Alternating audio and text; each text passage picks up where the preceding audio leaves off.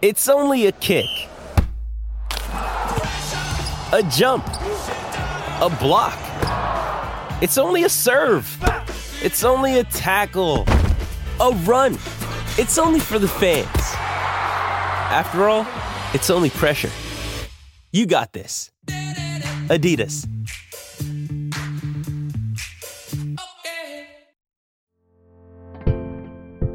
And welcome back to 365 Days with mxmtoon. I'm Maya, a singer, songwriter, video maker, Oakland native, and a personal tennis fan. I'm also a huge fan of history. I love untold stories, gross facts, hidden secrets, anything weird, dark, and funky from the past. And each day I'm going to share one of my favorite deep cuts with you. So let's take a look at today's stories. It's 365 with mxmtoon. New facts every day, so don't leave too soon. I'm gonna teach you stuff, no, it won't be tough. Gonna go a year till you've had enough. It's 365. On this day in 1975, Arthur Ashe became the first black man to win Wimbledon, the most famed tournament in tennis. In the final, he defeated Jimmy Connors, who was heavily favored to win. Throughout his career, Ashe also earned the honor of being the first black man to win major tournaments like the US Open and the Australia Open, but his influence extended beyond the tennis court. He also founded an organization to treat HIV and AIDS and won the Presidential Medal of Freedom from Bill Clinton. But first, let's rewind a bit. Arthur Ashe came of age during the height of the United States civil rights movement.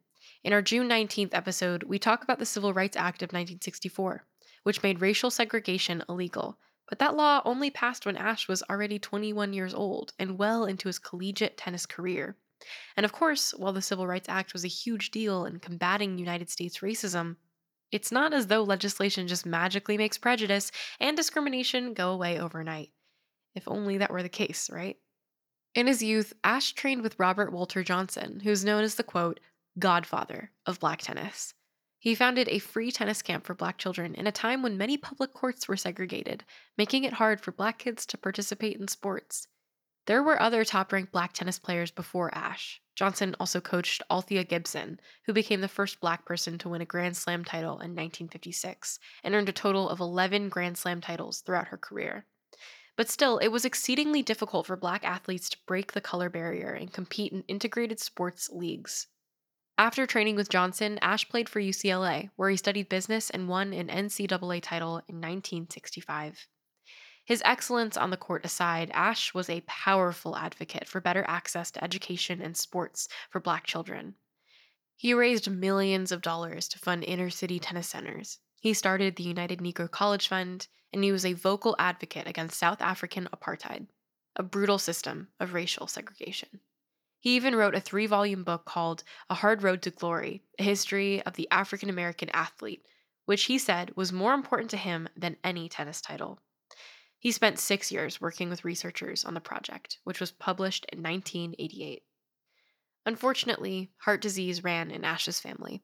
His mother had died from it when she was just 27 years old. At age 36, just four years after his historic victory at Wimbledon, Ashe suffered a heart attack. He survived, but he contracted HIV, the virus that leads to AIDS. AIDS is a chronic, life threatening condition that damages the immune system, making it harder for the body to fight illness and disease. At the time, scientists didn't have comprehensive understanding of how the virus spread. Now, we know it transfers through blood. So doctors gathered that he may have been infected during his heart surgery or a blood transfusion. Now doctors can detect HIV in the bloodstream before using it in a transfusion. In 1992, after publicly sharing his illness, the tennis star founded the Arthur Ashe Foundation for the defeat of AIDS. He worked to raise awareness about how safe sex and sex education could prevent the spread of HIV, but also, since he was a high profile star, he was able to show that it's not just IV drug users or men who have sex with men that contract the illness. Now, HIV is much more treatable, and not necessarily a death sentence like it was in the 80s. Other prominent celebrities like Jonathan Van Ness from Queer Eye and actor Billy Porter have come out as having HIV, yet are still living happy, fulfilled lives. Even though no cure exists, people with HIV can take antiretroviral medicine that controls the virus, preventing it from causing AIDS. Now, people who are at a higher risk of contracting HIV can take PrEP, a medication that prevents you from contracting the illness. Besides that, people of all genders and sexual orientations can get rapid HIV tests, in addition to a wider panel of STD screenings. Safe sex is super important. Ashe died of AIDS related complications in 1993 when he was 49 years old. After his death, he was awarded the Presidential Medal of Freedom from Bill Clinton. This award is the highest civilian honor in the country. Ashe's life was filled with struggles, from being a public advocate for HIV prevention to being a black male athlete in a newly desegregated country. But even as black tennis stars like Serena and Venus Williams have redefined the game, black athletes still face significant challenges. Today, Naomi Osaka, a black Japanese tennis player, is one of the tennis court's greatest stars. She's been a vocal advocate for Black Lives Matter, but earlier this year, she stated that during the French Open, she wouldn't participate in press conferences a decision she was making for her mental health. First off, we should commend Osaka and anyone who makes difficult decisions to prioritize their own well being. But the tournament fined her $15,000 and threatened to expel her from the tournament for refusing to do interviews. So, she withdrew.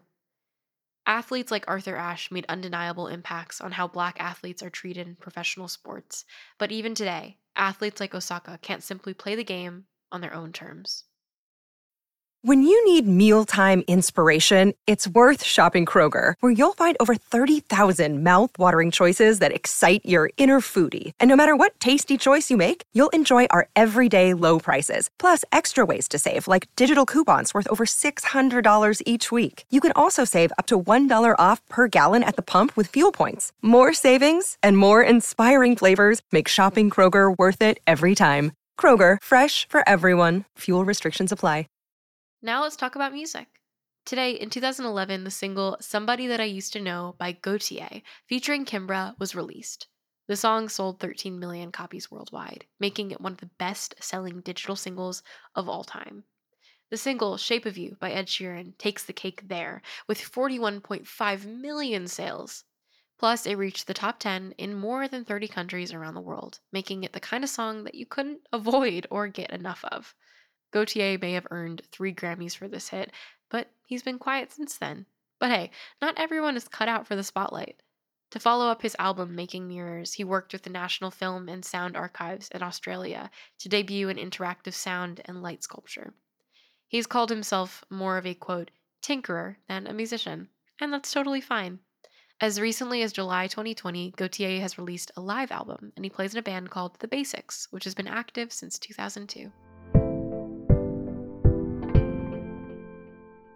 And now for our final segment of today's show, I'll be going into my own photo archives to see what I was up to on a July 5th in my life. July 5th, 2017, I went on a bunch of college tours. I went to visit Cal Poly San Luis Obispo, which was a choice school for me. I think for architecture was I was applying for it there. I did not get in. I did, however, visit the campus. My brother ended up doing uh, some work there too, and um, it, it was a very cool school. But I'm glad I didn't end up going to college for obvious reasons. It worked out for me, but I was definitely. I think I was on a bunch of different college campus tours that week uh, to see where I might potentially end up going to school surprise, surprise, didn't end up doing that. I am thankful that I made the decision to postpone college for myself until some other point in my life. But I still want to go. I still want to go to college. I really love learning and I like being in a classroom environment and I like doing homework. And I know that sounds so nerdy and counterintuitive, but it's true. And maybe I'll go back at some point in the future. Thanks for going back in time with me, and remember to subscribe wherever you listen to podcasts. You can come back tomorrow for more stories from the past. It's 365 with mxmtoon. New facts every day, so don't leave too soon. I'm gonna teach you stuff, no, it won't be tough. Gonna go a year till you've had enough. It's 365.